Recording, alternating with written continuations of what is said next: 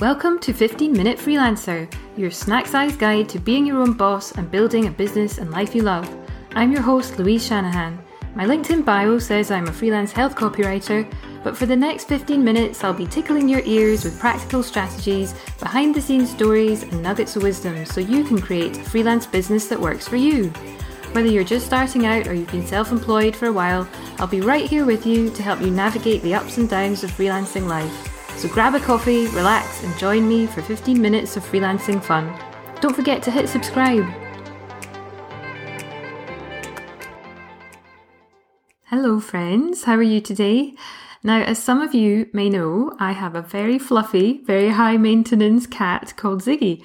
He is a white ragdoll cat with oodles of fluff and big bright blue eyes. Maybe you've seen him on Instagram. He's very cute, very fluffy, very stupid. we actually adopted him about five years ago from a guy named Guy. I think one of his kids had allergies or something, so Ziggy unfortunately had to move out. It was very sad, but I understand if you've seen the amount of fluff produced by a ragdoll cat on a daily basis, you will probably understand that there are days when anyone would be tempted to start writing a rehoming ad for the vet's window so you can stop finding cat hairs in your eyelashes stop having to vacuum every five minutes, or ever hope to wear a black top again.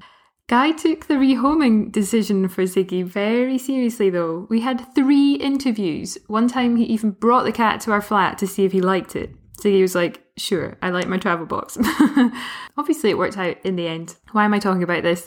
Sometimes it's good to take time over decisions. Other times, maybe just trust your gut. Make a decision, move on. Spending a long time deciding who to entrust your precious pet to is worth more than a few hours of your time. Deciding to fork out an eye watering sum of money for a RoboVac that will quietly chug around the flat, soaking up cat hairs of its own accord so you never have to vacuum cat hairs again is a no brainer. That was a quick decision.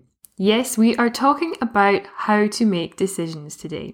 This topic came to me when I was on a call with a regular client this week he was saying, Oh, you're so lucky. We can just discuss a deal on this call and you can decide right now, deal or no deal. You're done. I have to go and discuss this with three or four other people. And that's what we love about being self employed, right? That flexibility, agility, that autonomy to make decisions by ourselves.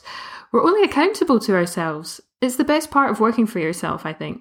It's so different to my previous career where decisions would take weeks or months and you'd have to go and defend them in board meetings and then you go to stakeholder meetings and defend what the board had decided. I would worry that my boss would hate my decisions or my team would think that I was really indecisive and a terrible manager. A lot of that is just my personality, I guess, but it's definitely easier when you only need to worry about what you think. That said, making decisions is also the hardest part of running a business, I think, because you have to make all of them. Sometimes I'd love to just have someone else sitting here to say, yeah, that's the right call, or no, what are you thinking? Some big decisions that I've agonized over are things like, what business name should I have? What services should I offer? Should I have a newsletter? How much should I charge? How should I respond to this client? Should I do this course? Should I create a course? It's a lot, isn't it? Some of these decisions are things that should take some careful consideration, but I think others can be made a lot faster than we often think. So I thought that today I would talk through some of the frameworks that I've been using, or at least trying to use, to make easier or quicker decisions as a freelancer. So, first up is something that I think works really well for those day to day decisions about what to do and when. It's a way for getting through your task list more efficiently, and that is do, delegate, delete the three Ds of decision making. this is a good one for firing through your emails. Maybe your inbox is packed and you don't want to spend hours thinking about what to do with each one. You just go through each email, and with each one, you can decide if it's a task or a reply that you can do right there and then, do, or something that you can stick on your to do list for a particular day, or maybe it's something that you can delegate to someone else so you don't have to worry about it anymore, someone else will take care of it. Or maybe it's something you can just delete, not something that needs any action, it's just done. This also works for any kind of small decisions that are kind of niggling in the back of your mind. So maybe something like, should I rewrite my about page? I can either do it myself, in which case I should stick some time in the diary and make sure I just get the thing done, or maybe I'll delegate it to another copywriter to do it for me. Or maybe I'll just decide that actually it doesn't need done at all. It's not important. It's not going to change anything right now. So I can just delete that task from my mind. Hopefully that makes sense.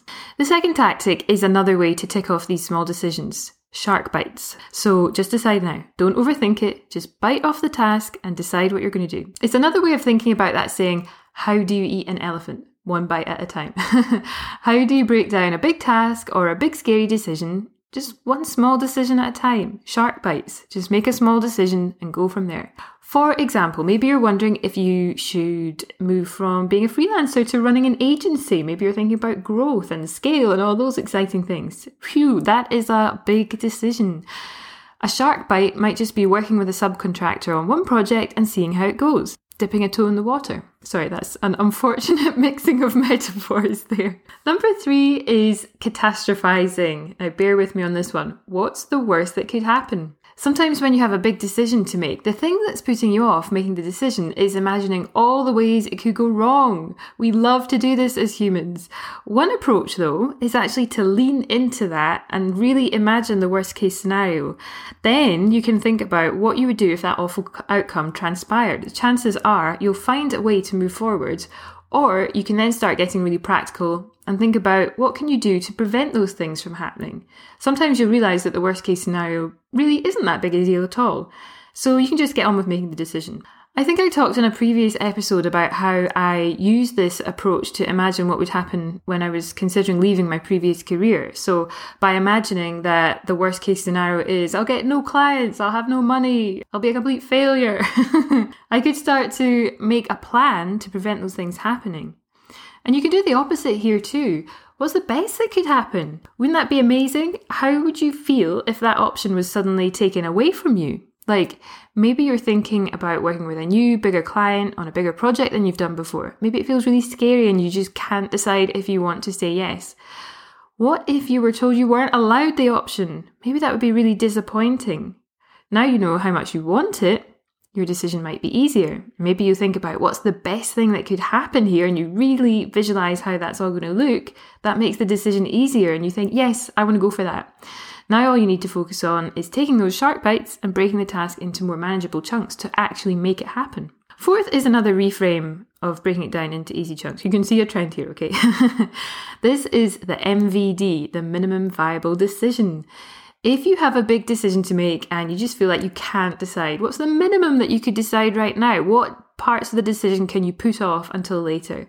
Maybe you're wondering if freelancing is even for you. Maybe you're tired of all these decisions, tired of looking for leads, tired of dealing with different clients, and you're wondering if you should jack it all in and get a job working for someone else. But you love your business and you can't decide. An MVD might be to say, okay, I'll look for a three or six month contract maybe just to take the pressure off for a bit and I can kick the decision about the longer term plan into the long grass and decide later. The MVD is just to help you start now. Just start. Just do something. There's really not much that can't be changed later.